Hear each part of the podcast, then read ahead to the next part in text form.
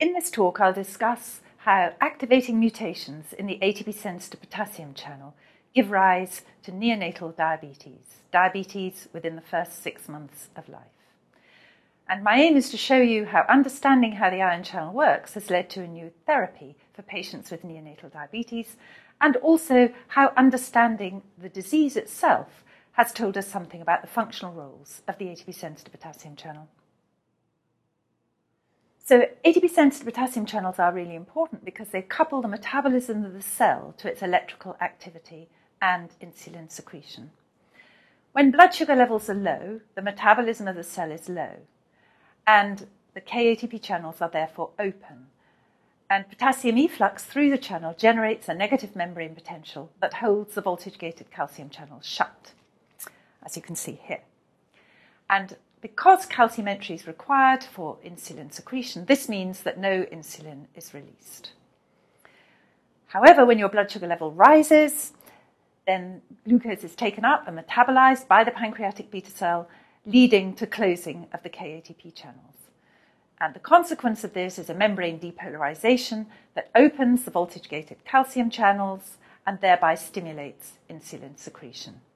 So when the KATP channels are open, no insulin is released, and when the KATP channels are shut, insulin stimulation insulin is secreted. The mechanism by which metabolism regulates the activity of the KATP channel is through changes in the intracellular concentrations of adenine nucleotides, because ATP inhibits a channel and magnesium ADP stimulates channel activity. And of course, when metabolism is low, ATP levels are low, so the channel is open. And when metabolism is elevated, because of elevated blood glucose levels, then ATP levels are higher and the channel is inhibited. We know that the KATP channel is a very complex molecule. It's an octamer formed from four KIR 6.2 subunits and four SUR1 subunits, regulatory subunits, at least in the pancreatic beta cell. The KIR 6.2 subunit uh, makes the potassium selective tetrameric pore, and this is a member of the inwardly rectifying uh, potassium channel family. However, um, despite its name, it's only a very weak inward rectifier. And it associates um, in a one to one fashion with the sulfonylurea receptor SUR1, which is so called because it binds drugs known as sulfonylureas. And this is a very much larger protein. As you can see, it's got 17 transmembrane domains arranged in three different groups, and it's got two very large cytosolic domains, which come together in a head to tail fashion to form two nucleotide binding sites. And, and we know that both of these subunits are required for nucleotide regulation of the channel. So ATP inhibits the channel by binding to KIR 6.2 um, in a reaction that doesn't require magnesium. And magnesium nucleotides interact with these nucleotide binding domains of the sulfonylurea receptor. And because there are two nucleotide binding domains per sulfonylurea receptor and four sulfonylurea receptors per channel, that means there are eight stimulatory sites in total and four inhibitory sites. And channel activity is therefore going to be determined by the balance between these activation and inhibition events, at least in the, in the intact cell. Very recently, the uh, structure of the KATP channel has been solved at around 6 angstroms resolution um, by two separate groups shown down here. Um, and this is a, a an open closed model um, produced by Phil Stansfeld in the Department of Biochemistry in Oxford.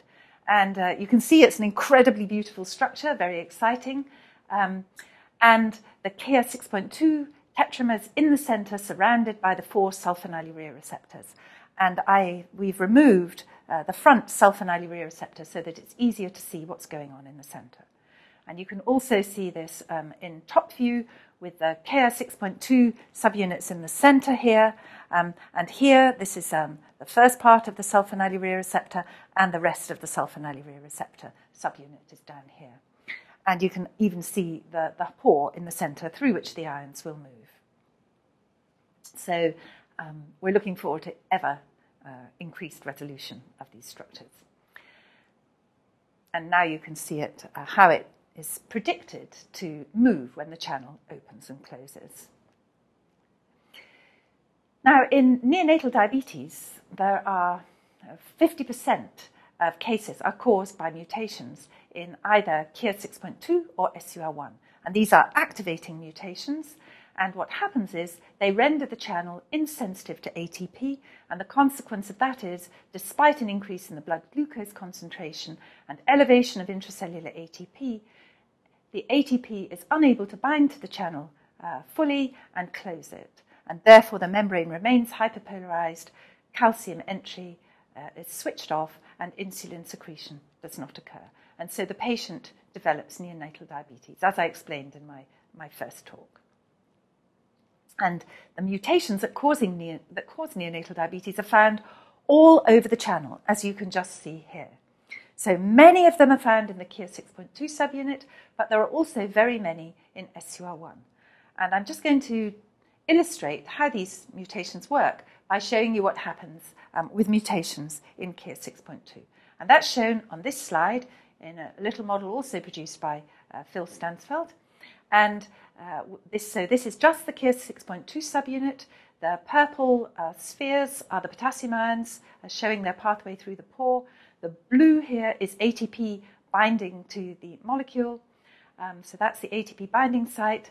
And everything in red is an, uh, a residue that is mutated in neonatal diabetes. And what you'll notice is that all of these um, seem to lie in the lower part of the channel, um, in regions which are associated with its opening and closing or gating, or in the region that is associated with ATP binding. So, the big question, of course, is how do these mutations cause neonatal diabetes? And again, I'm going to focus on KIR 6.2. This was a Christmas card we produced um, showing uh, two of the mutations. So, to study the molecular mechanism of these mutations, what we've done is to express the channel in Xenopus oocytes, which act as little biochemical factories, and they produce the mutant channels, insert them into the plasma membrane, where we can then patch clamp them. And we used we use inside-out membrane patches, as shown over here on the left, um, and we apply ATP to the intracellular membrane surface. And in the box on the right, you see the effect of ATP on currents generated by voltage ramps um, and in response to 1 millimolar ATP, which completely inhibits the wild type channel. But in channels which have the mutation R50P, you can see that 1 millimolar um, ATP has no effect at all. So we can then go ahead and we can plot the um, current level in the uh, presence of ATP as a function of that in its absence. And that's shown on the next slide and you'll see the dose response curve for the wild type channel um, and also the dose response curve for a heterozygous R50P mutation. Now, R50 lies right within the ATP binding site, the putative ATP binding site of the channel, and all patients with this mutation, indeed almost all patients who have mutations in KIR 6.2, are heterozygous. So it's very important that we look at the heterozygous state, which we've simulated by co injecting the oocytes with wild type SUR1 and a one to one mixture of mutant KIR 6.2 and wild type KIR 6.2. So we will have um, a similar, as similar as to, one, to what one expects in the patient. And what you'll notice is that there is a big increase in current at physiological levels of ATP, indicated by this blue bar, um, in, the mut- in the mutant channel. And this mutation here, R50P, causes DEND syndrome. So it causes neonatal diabetes with neurological complications. If we look at another mutation, which is less severe and causes less of an increase in the current uh, at physiological ATP concentrations, as you see here, this mutation is associated with only neonatal diabetes and with no neurological complications at all. So this tells us that there is a relationship between the severity of the mutation and the um, severity of the disease phenotype. And in fact, there's a spectrum of disease severity shown here. As ATP sensitivity is de- decreased, so the severity of the disease increases.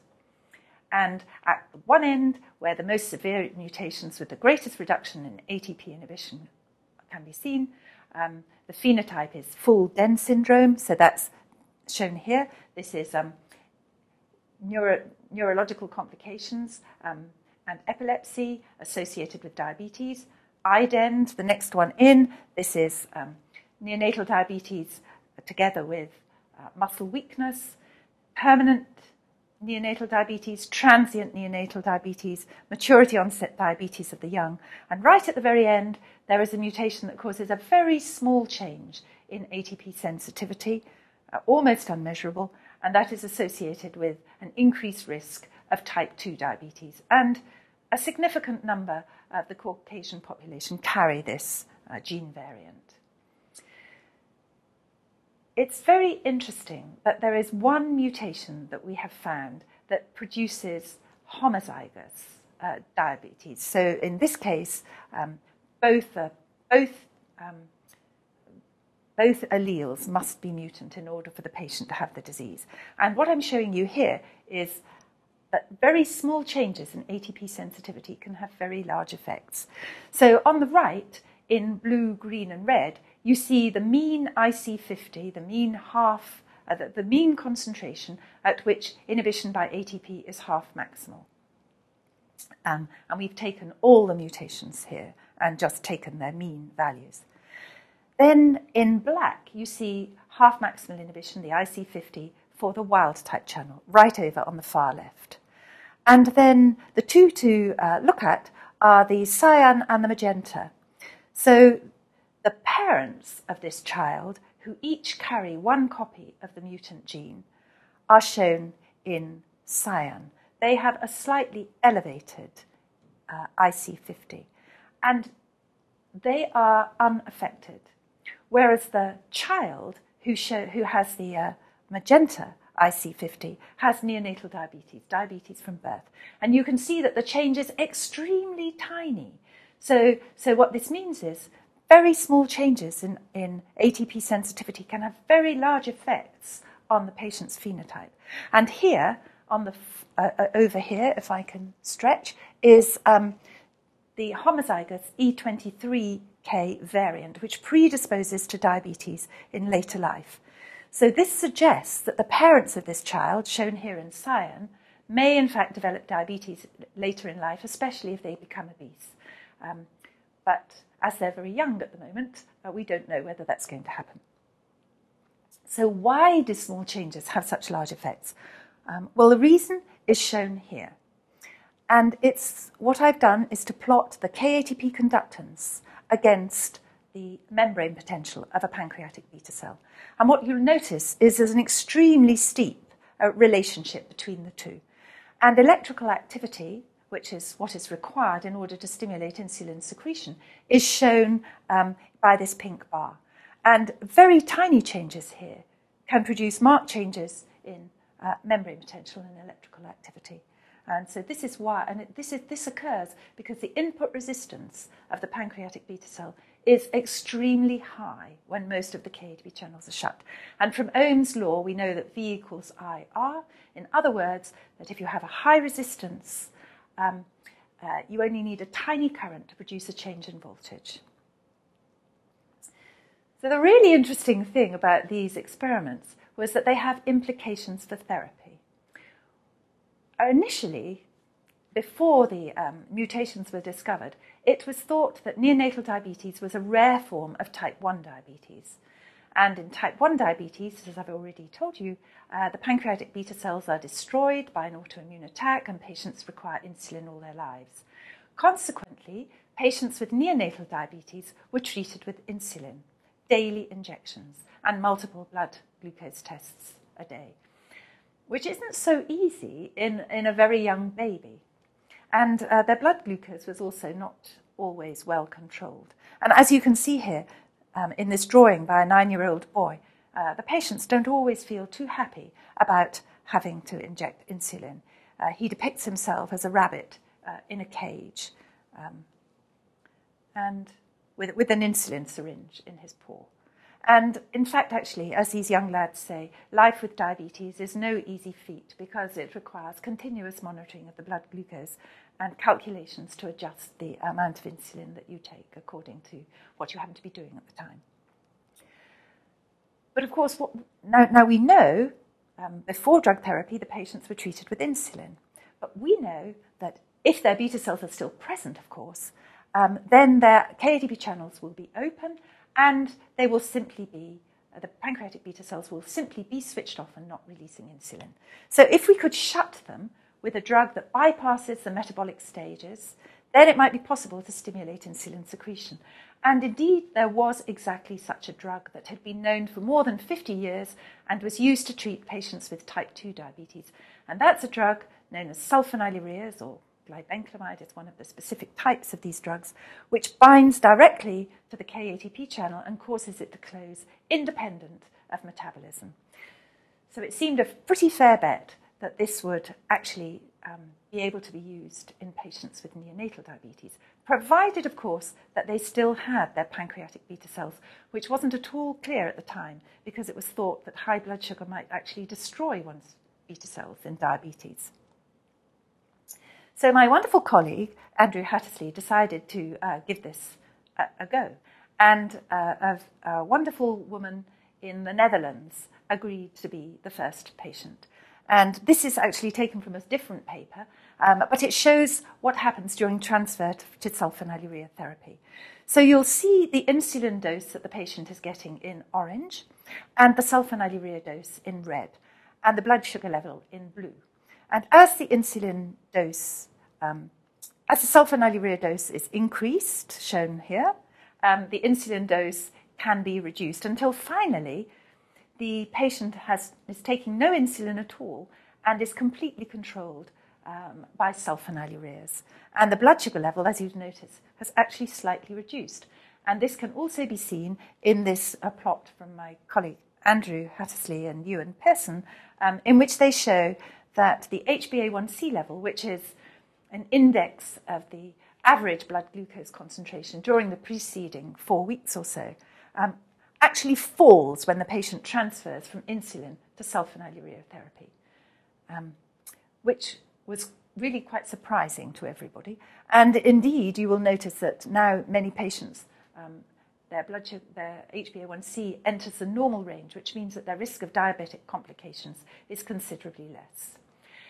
And in this um, recording taken from the work of and Mull, you can see real-time blood glucose monitoring during transfer from insulin to glibenclamide. And you'll notice that there are, prior to um, glibenclamide, the sulfonylurea, there are many fluctuations in the blood glucose concentration, and it's much higher than the uh, normal level, which is indicated here in blue. But following glibenclamide transfer, which you see here, um, then the blood glucose fluctuations are very much less, and, um, and they're also, the blood sugar level is also lower. And now more than 90% of patients um, with neonatal diabetes have transferred to drug therapy, and both their clinical condition and quality of life improve. In fact, in some cases, the patients say it's transformed their lives. And in a way, it's also transformed my life too, because as a scientist, you never ever expect that the, that the work you do, um, which you do entirely for um, the excitement of trying to figure out how something works, you never expect that in your lifetime it will translate into uh, therapy. And it's an enormous privilege um, when it actually does. So, interestingly, if we look at the mutant channels and how they are affected by sulfonylureas, uh, here you see for many different mutations along the bottom the percentage of block by the sulfonylurea tolbutamide. On the very far left, you see block of the wild type channel, which is almost 100%. And then here you see the block by um, where all patients can tra- transfer to sulfonylureas, where some patients transfer and others don't, and where no patients transfer. Now we know that these patients here, who are indicated in black, these, um, these uh, the ion channels that they have, the mutation, prevents the sulfonylurea inhibiting the channel. But this is very fascinating, where some respond to drug therapy and others don't. And the question is, why don't they respond? Um, and it turns out that this is related to the duration of their diabetes. And in this plot, what you see is the age at, at which transfer uh, occurred, um, and on the uh, and so here in red are those patients who are unsuccessful in transferring, and in white those who transferred successfully. And for young patients, less than the age of two, 90, 97% um, are able to transfer, 100% between the age of two and nine. But over the age of 18, only about uh, 65% respond. So this is very interesting. Why is this the case? And maybe this can help us understand something about the effects of chronic hyperglycemia. The first thing we know is that the beta cells do remain functional in these patients, even after years of diabetes. So, um, so, so they're clearly there. But the fact that the older patients find it harder to transfer and that some fail to do so suggests that maybe the high blood sugar level may adversely affect the pancreatic beta cells. And this may, of course, also occur in type 2 diabetes.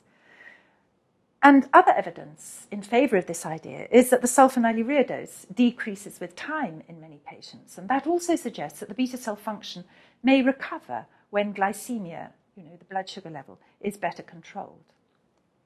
So, to try to understand what's going on, we made a mouse model of neonatal diabetes uh, using the Cre-Lox system. And basically, what this allows us to do is to um, induce uh, the, is to induce diabetes by simply injecting tamoxifen. Um, so what we've done is we have taken a mutation that causes neonatal diabetes in humans, and we have put that into a mouse and expressed it specifically in the pancreatic beta cells, um, and under the control of um, a promoter that is turned on by uh, tamoxifen. And what you'll see here is that when we turn on the mutant gene, the blood sugar level goes from this resting level down here of around 5 millimolar um, up to around 20 to 25 millimolar, really within a day or so. And then the animal um, has diabetes, but we can reverse the diabetes by treating them with sulf- the sulfonylurea glibenclamide, just uh, as in the patients. And just as in the patients, higher doses are needed to control the blood sugar after four weeks of diabetes than if we try to control it after two days of diabetes. So, what's going on with the beta cells during this um, period of diabetes? Well, that's shown here. So, on the left, you see a pancreatic islet stained for insulin, and um, on, the, on the right, uh, here, the staining for glucagon, which stains the pancreatic alpha cells. And you'll notice that in the control islets in the mouse, uh, um, the uh, insulin staining cells, the pancreatic beta cells, are all um, in the core of the islet. Um, with the uh, glucagon secreting alpha cells as a mantle around them. But after four weeks of diabetes, um, all of the, most of the insulin staining has disappeared. And this can also seen, be seen here in this graph of insulin content, uh, showing a sort of uh, 75% reduction in um, insulin content in, uh, di- after four weeks of diabetes. So the next question is Is this because the beta cells are dying off, or is it because they're actually just losing their insulin granules? And to try to address that question, we have to look at electron microscopy. And what you see here is degranulation. So on the left, you see a control mouse islet, and on the right, you see uh, uh, uh, an islet in a mouse that's had diabetes for four weeks. Um, the nucleus is indicated, and you can see, I, th- I hope, that there are many, many granules here in the control. And uh, after four weeks of diabetes, um, most of these insulin granules have disappeared. So, one of the problems is that the insulin granules, the insulin content and insulin gene expression, is turned down in response to high blood sugar. And this is also seen in patients with type 2 diabetes. So on the left, um, in this paper by Cinti et al., you see a control um, islet from a human, and on the right, one in a patient who has type 2 diabetes. And they have plotted here the percent of degranulated cells, which, as you can see, also rises um, in diabetes. So, this suggests that the loss of insulin staining in diabetes doesn't necessarily mean loss of pancreatic beta cells. They may not actually be dying. Um, they may be there, but what's happened is they have lost their insulin granules. And this also suggests that the beta cell mass in type 2 diabetic islets may actually have been underestimated. There may be more beta cells there than originally thought. So, what those of you um, what, what you may have noticed if you've been paying attention is that the, um, the diabetic islets seem to be full, not only uh, of this kind of electrolucent material. And we had a, a long time trying to figure out what this was. But it eventually, it turned out that this was actually glycogen, which washes out of cells when they're subject to normal fixation. But if you use a different fixation, specifically for glycogen, then you can see all the glycogen particles here. So not only are the islets losing their, the pancreatic beta cells losing their um, insulin granules, they're also gaining a lot of glycogen. And the question is, why are they doing that? That suggests that metabolism is affected. And indeed, it appears from subsequent studies that what happens in response to chronic, gly- chronic hyperglycemia is that um, mitochondrial metabolism is impaired, is reduced, and because um, in pancreatic beta cells, lactate dehydrogenase and um, the lactate transporter are not present, the glucose that's pouring into the cell can't be metabolized to lactate. So some of it goes into the pentose phosphate pathway, but most of it is stored as glycogen. And so what this tells us then is that hyperglycemia does two things. It reduces the insulin uh, content and it impairs glucose metabolism. And we can look at glucose metabolism by measuring the levels of ATP. And in pancreatic islets, what one normally sees in response to glucose is elevation of intracellular ATP. And you can see that here in the control islets over here. So this is the ATP content at 2 millimolar glucose and at 20 millimolar glucose, which has gone up about double. But this doesn't happen in islets taken from diabetic animals. And this also indicates that metabolism is somehow or other impaired.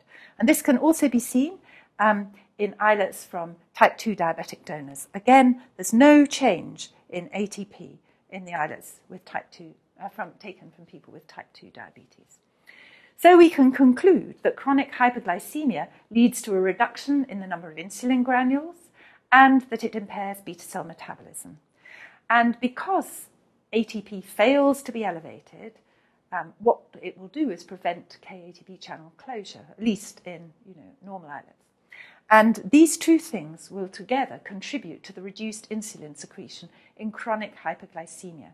So, this may explain why the older patients are less able to transfer to sulfonylurea therapy because the islets have been impaired and they haven't actually been able to switch back yet.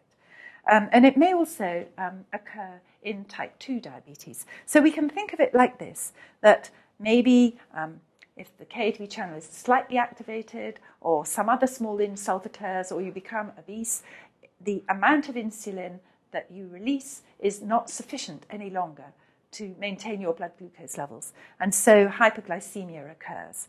And then hyperglycemia by itself impairs beta cell metabolism and reduces insulin content, generating this kind of vicious cycle that eventually culminates in diabetes.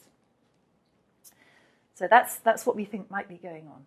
And I'd just like to thank the uh, people who've worked in my group uh, with me all over the years, those people whose work is featured in the particular experiments I've talked about, our wonderful collaborators in Exeter who've um, told us about all the different mutations and invited us to work with them, and our marvellous colleagues in Oxford, Anne Clark, who did the electron microscopy, um, Patrick Rorsman, my collaborator at 35 years um, on uh, studying the uh, pancreatic beta cell, and Phil Stansfeld, who did all the wonderful modelling which you've seen, and of course, the patients and their clinicians.